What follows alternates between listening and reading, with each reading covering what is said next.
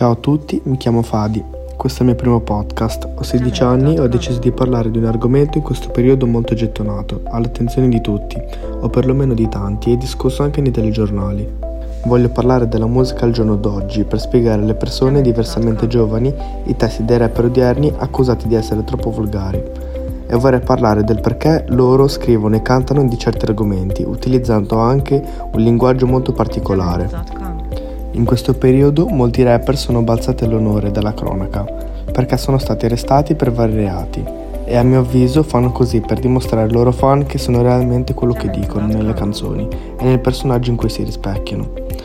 Ma non tutti i rapper in realtà lo sono perché diciamo alcune di queste cose le fanno per ribellione. Ribellione per cosa e da che cosa?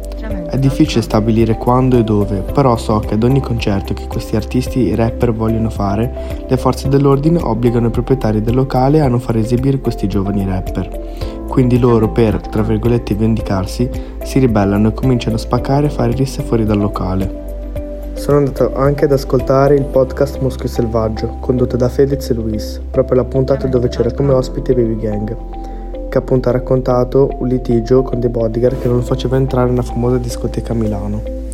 E dopo l'intervento delle forze dell'ordine, con vari accertamenti, dice che gli sia stato vietato di entrare in molte città in Italia. Anche altri rapper hanno ricevuto un daspo. Per esempio il rapper Rondo da Sosa lo ha avuto assieme a Baby Gang a causa della rissa fuori dal locale di Milano. Ed ora entrambi hanno il divieto di entrare nella regione della Lombardia.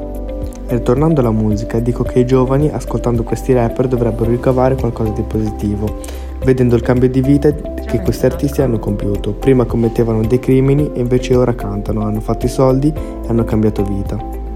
Anch'io personalmente ho vissuto questa cosa, perché un anno fa cantavo rap e la cosa che mi ha allora convinto a cantare sono stati questi rapper.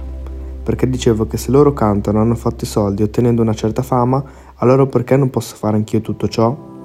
E per questo motivo dico che bisogna ricavare anche le cose positive da qualcosa che sembra non esserlo.